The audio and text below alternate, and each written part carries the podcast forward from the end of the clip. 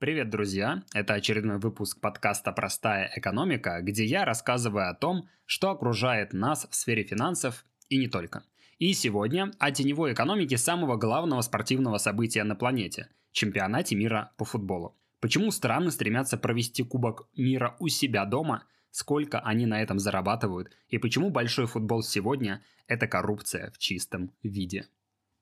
Раз в 4 года половина человечества собирается, чтобы увидеть одно из главных спортивных событий на планете – чемпионат мира по футболу.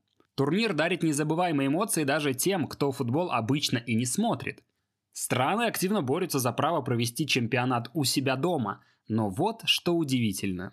За последние полвека только два раза проведение турнира было прибыльным. Для Мексики 1986 году, и то журнал The Economist говорит, что эти данные надо бы еще уточнить, и России в 2018 году.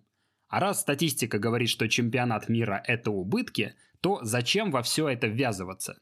На проведение Мундиаля в 2022 году крошечное государство Саравийского полуострова потратило денег больше, чем приносит вся его экономика – 220 миллиардов долларов – для сравнения, прошлый чемпионат, который был в России, обошелся в 19 раз дешевле, а затраты составили менее процента от ее ВВП. Как же вышло, что право провести Мундиаль в этом году получила страна, которая в 4 раза меньше Московской области и не имеет футбольной истории, а главное, зачем она потратила на подготовку сотни миллиардов долларов? Как коррупция пронизала самый популярный спорт на планете и зачем становиться хозяйкой убыточного проекта? Давайте разбираться. Футбол зародился в конце 19 века в Англии и быстро стал популярным по всей Европе и Южной Америке. Когда национальные сборные начали играть между собой, руководители футбольных ассоциаций решили создать Международную федерацию футбола – FIFA, чтобы координировать и организовывать матчи между странами. Первый международный чемпионат прошел в 1930 году. Из 44 стран, входящих в FIFA, заявки на проведение подали 6, а выиграл Уругвай. Официально, потому что за него проголосовало большинство членов ФИФА. Мол, Уругвай победил в двух прошедших любительских турнирах, пусть он чемпионат и проводит. Но изначально футбол, как Олимпийские игры, объединял только любителей. Однако поговаривают, что уже с первого мундиаля решение о месте проведения чемпионата принималось за закрытыми дверями ФИФА. И как вы понимаете, именно ФИФА стала безоговорочным монополистом коммерциализации футбола. Представьте, что судьба самого масштабного спортивного мероприятия на планете, которое создает сотни тысяч рабочих мест и миллиардные инвестиции, находится в руках 24 человек. Да, именно эти люди составляют исполнительный комитет FIFA, и они решают, где пройдет следующий мундиаль. Такой дисбаланс ответственности делает коррупционные скандалы частью современного международного футбола. Судите сами, в 2010 году катарский мир встречается с президентом Франции Николя Саркози. Спустя пару дней Саркози звонит своему соотечественнику, главе европейского отделения ФИФА Мишелю Платини, и говорит следующее. Запись этого телефонного разговора я специально перевел для вас с французского. Подумайте, что вы и ваши коллеги из УЕФА можете сделать для Катара, когда будет присуждаться право проведения чемпионата мира? Намек Платини понял. Через 6 месяцев после этого звонка глава FIFA Зеб Блаттер объявил о проведении Мундиаля на Ближнем Востоке. А еще через полгода Катар купил у Франции истребителей на 14,6 миллиарда долларов. Совпадение? Ну, не знаю. Вот и мировая общественность засомневалась. После того, как Катар был объявлен хозяйкой чемпионата, Зе Блаттер и Мишель Платини были отстранены от своих должностей. Но вернемся к Катару. В заявке в 2010 года он обещал за 12 лет построить 12 стадионов с инновационной системой охлаждения. И в отличие от других стран, стадионы для Катара были не самой главной статьей расходов. Финал турнира прошел в Лусаиле, города, которого 10 лет назад просто не было – его построили в пустыне за 45 миллиардов долларов. Огромные суммы были потрачены на строительство жилья для гостей турнира. Виллы, апартаменты и отели насыпали даже частные острова. За 6 лет в Дохе, столице Катара, построили метро, которое обошлось дороже, чем проведение четырех последних чемпионатов мира вместе взятых. Но для чего такие траты? Поставьте себя на место катарских эмиров. Вы – мировые лидеры по запасу нефти и газа, но с диверсификацией экономики есть проблемы. Из-за падения цены на нефть, экспорт который приносит треть ваших доходов, страна не выполнила заявку FIFA и построила всего 8 стадионов вместо 12 заявочных. Поэтому сверхдоходы от нефти и газа направляются куда? Правильно, на развитие туризма и инвестиций, продвигая бренд Катара на мировом рынке. И чемпионат мира на этом пути – отличная проходная точка. Турнир привлекает к стране внимание инвесторов со всего мира и улучшает имидж государства. В дни Мундиаля в президентских ложах собираются самые влиятельные люди планеты. Трудно найти другое мероприятие подобного масштаба, где можно собрать глав государства в неформальной обстановке. Инвестиции в строительство стадионов создают рабочие места не только для самих строителей, но и для обслуживающего персонала – на чемпионат приедут зрители, которые будут тратить деньги, и невидимая рука подтянет туда бизнес, который соберет огромные прибыли.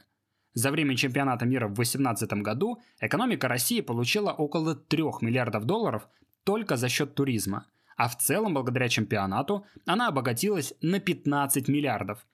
На бумаге все звучит красиво, но в начале видео мы выяснили, что чемпионат – дело затратное и доходы куда-то испаряются. Как так? Ожидаемый доход FIFA от чемпионата мира в Катаре почти 5 миллиардов долларов. Это права на телетрансляции, маркетинг и продажу билетов. То есть огромную часть доходов FIFA заберет себе. И FIFA – это, пожалуй, единственный участник Мундиаля, который гарантированно останется в плюсе. Это же монополист, помните? А что там со странами? Начнем со стадионов и инфраструктуры. В строительство арен Катар вложил около 10 миллиардов – Самая маленькая из них вмещает 44 тысячи зрителей. Знаете, сколько на своих матчах в среднем собирает самый титулованный местный клуб – Альсад?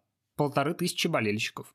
И это нормальная практика, если стадионы строятся с нуля в неразвитых регионах. Для чемпионата мира в Бразилии в 2014 году был построен стадион за миллиард долларов. Сегодня он используется как автобусный парк. Надо ли говорить об эффективности таких инвестиций в спорт? Ну ладно, зато строительство создает рабочие места. Однако, когда чемпионат закончится, проектов явно станет меньше, а уже построенные многоквартирные дома и отели опустеют. Катар – крайне маленькая страна, где проживает всего 3 миллиона человек. Население Санкт-Петербурга почти в два раза больше. За время турнира Катар посетили около миллиона болельщиков. И когда вместе с ними из страны уедут рабочие, а также офисные служащие, задействованные в подготовке к турниру, то для кого останутся эти объекты? Хорошо, но ведь у нас есть долгосрочный эффект от турнира – зарубежные инвестиции. Но и тут проблема. СМИ неоднократно сообщали, что инфраструктура в Катаре строится с нарушениями прав человека. Десятки тысяч работников из Индии, Непала и Бангладеша на протяжении периода стройки фактически попали в трудовое рабство без возможности покинуть Катар или сменить место работы. Шесть с половиной тысяч работников погибли при строительстве стадионов, и на этом фоне брошенные отели и ветка метро, построенная в пустыне, кажутся не самыми главными проблемами катарской экономики. Выигрывают ли страны от проведения чемпионата у себя? Статистика показывает, что незначительный эффект может быть. По крайней мере, у большинства стран на следующий год после турнира ВВП незначительно увеличивался. Главный драйвер роста – траты на строительство стадионов и дорог. Особенно сильно он стимулирует страны, у которых этой инфраструктуры нет изначально. А ожидания инвесторов и бизнеса от чемпионата подталкивают экономику вверх и создают эффект инвестиционного пузыря. Но проблема в том, что если стадионы, отели и рестораны были построены в пустыне или джунглях, то с чего бы им приносить доход, когда миллионы болельщиков разъедутся по своим домам? Откуда я это все знаю? Ну, материал для этого видео я брал в том числе из книги «Футболономика». В ней собраны самые различные экономические исследования на тему футбола. Почему самые богатые клубы не всегда самые успешные? Какова роль тренеров в футболе и многое другое. Эту книгу я подарю кому-нибудь из вас. Чтобы ее выиграть, надо подписаться на мой телеграм и под постом с розыгрышем оставить комментарий, какую тему вы бы хотели видеть в будущих роликах. Победителей я выберу 26 декабря. Спасибо за внимание и отдельный респект подписчикам на Boosty за то, что поддерживаете мое творчество. Если у вас остались вопросы, пишите их в комментарии, и я постараюсь на все ответить. Увидимся в новом видео.